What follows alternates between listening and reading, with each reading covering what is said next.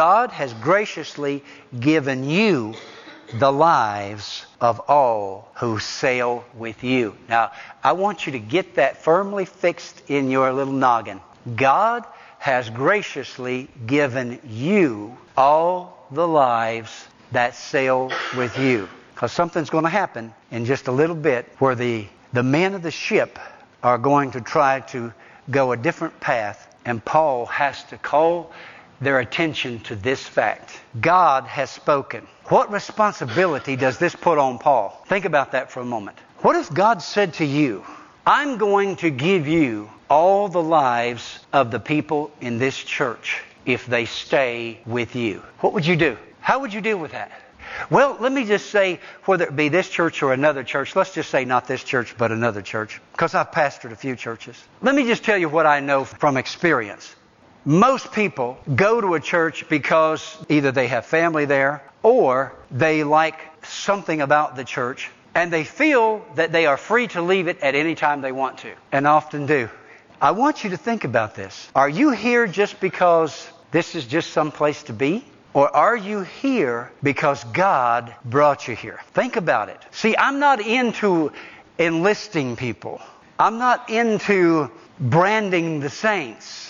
I want you to think about this. You need to have a sense of purpose, divine appointment. I am here because God wants me here.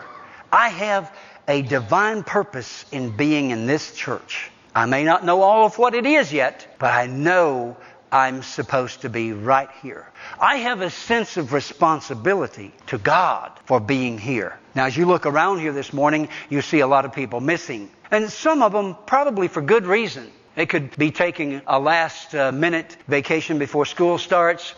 They could be working or they could be sick. Or in some other cases, they could just be playing hooky.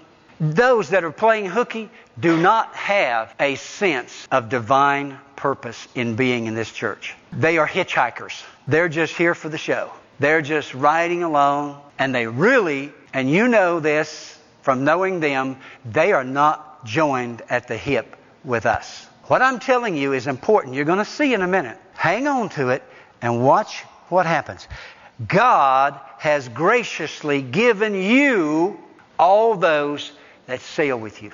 Let's watch this. So, he says to them, So keep up your courage. When you speak prophetically, encourage people. You know, even if you go back and study the Old Testament prophets, Isaiah, Jeremiah, Ezekiel, all of them, even when they had a really hard message to deliver, they always had a word of, promise, of encouragement, of God's supply and God's provision.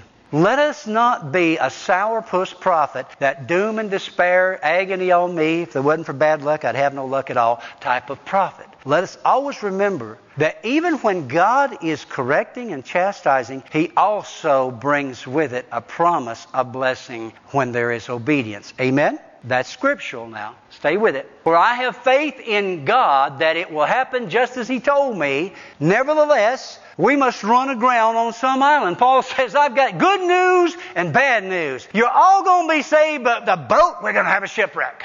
Now, what if God told you that in advance? What if God told you in advance, you're going to be blessed, you're, going to be taken care of, however, there's going to be a shipwreck? How many of you would say, oh, joy, joy, joy? No, I guarantee you, you'd focus on the shipwreck and you'd be believing for the shipwreck. All your faith would go to that shipwreck. And forget all about God promising His provisions for your safety and your success in your, in your calling.